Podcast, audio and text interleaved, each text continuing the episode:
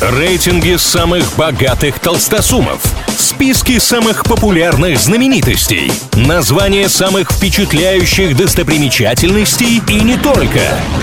Крутометр на правильном радио. Как известно, все познается в сравнении, для этого специалисты составляют рейтинги, а мы в них разбираемся. Открыт сезон подведения итогов года. Золотая пора крутометра. Сегодня узнаем, какие города-миллионники эксперты признали лучшими для жизни в 2021 году. Специальная комиссия оценивала населенные пункты по нескольким критериям, и вот что получилось. Ниже пятой строчки среди самых-самых оказались Мадрид, Барселона, Лос-Анджелес, Сингапур и Токио. Почетное пятое место у крупнейшего города Объединенных Арабских Эмиратов Дубая, который уступает в том числе и российской столице.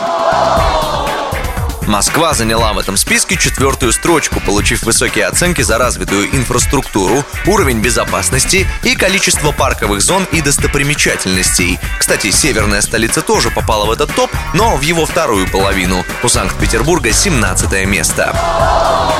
Выше нашей златоглавой специалисты оценили Нью-Йорк и Париж, ну а лучшим из лучших в итоге признали Лондон, который лидирует в этом рейтинге уже не первый год.